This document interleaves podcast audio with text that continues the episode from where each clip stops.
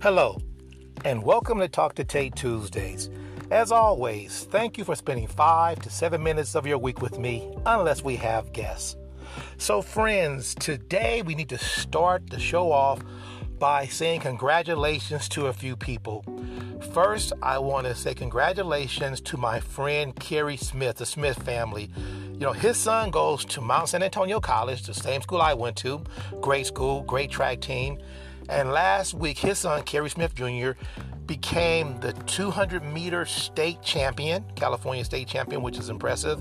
He also was a state champion in the 4x1 and the 4x4. Now, you guys know how much I love track and field, so I am applauding the Smith family this week. Also, last name is Smith, but first name is Darius, not related to Kerry. My friend Darius Smith, who I'm very, very proud of. This week, my friend Darius Smith was named the executive director of the National Indian Youth Council. Um, Darius is a very good guy. He likes to make sure that the Indian nation is represented well. He's going to be a guest on our show coming up soon because there's a lot of stuff going on in our country right now that's going to affect uh, America's first people. So Darius will be coming up on the show a little later. But congratulations to Darius. I've known him since he was about 18, 19 years old. And uh, Darius, just very proud of you, my friend. Very, very proud of you. So, friends, today I want to talk about something that's some people say it's an urban myth. Um, I don't know if it's actually scientific or not. You may have heard this before, but uh, we're going to just say it's an urban myth or urban legend. Um, it is said that if you take a frog, take a frog, and you th- throw a frog into a boiling, hot boiling pot of water, the frog would jump right out. Take the frog, throw into a boiling pot of water, he'll jump out. However, it is said that if you take that same frog and you put him in a pot that has cold water, right? He'll stay in the pot. And then you turn a flame under that pot. As the water gets hotter and hotter, the frog will adjust to the water. No matter how hot the water gets, the frog will try to adjust to that water, even to the point that the frog would let himself become boiled in the hot water.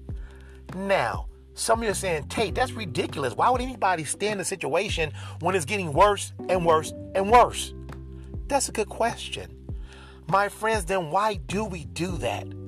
Why is it that so many of us are in situations that we know are not going to turn out well. We keep, and, and, I'm not saying to abandon first ship as soon as you see a leak on the boat that you jump ship. Not at all. But what I am saying is, at some point, we have to recognize that this ship is going to sink, that this water is going to get super hot. And friends, if you know me, and most of you do, I am a person that believes in giving help to people. I'm a person that, that believes in hanging in there 100. But the people that you help, they have to want to help themselves. What did Cooper say? Hey, let me help you help me, right? So what I'm saying is, is that if you're helping someone, they have to want the help. They have to appreciate the help.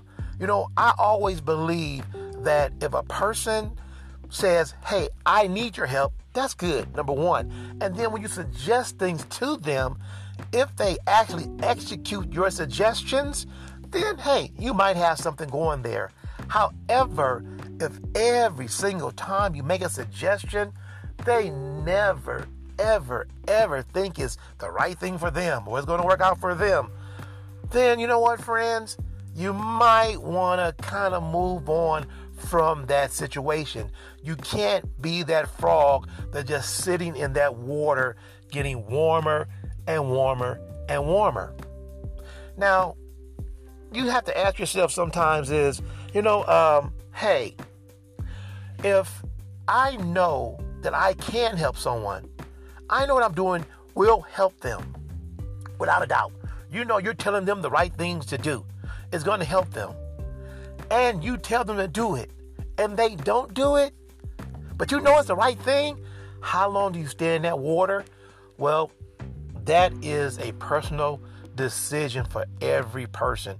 However, I will tell you this you can't stay in it forever, or else we're going to have frog soup.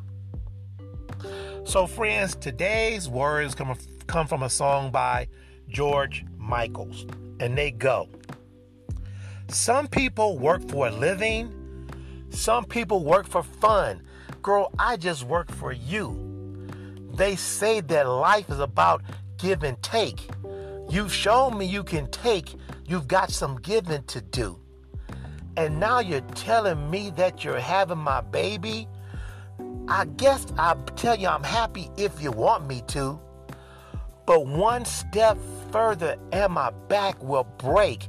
If my best isn't good enough, then how can it be good enough for two? Friends, I'll see you next Tuesday.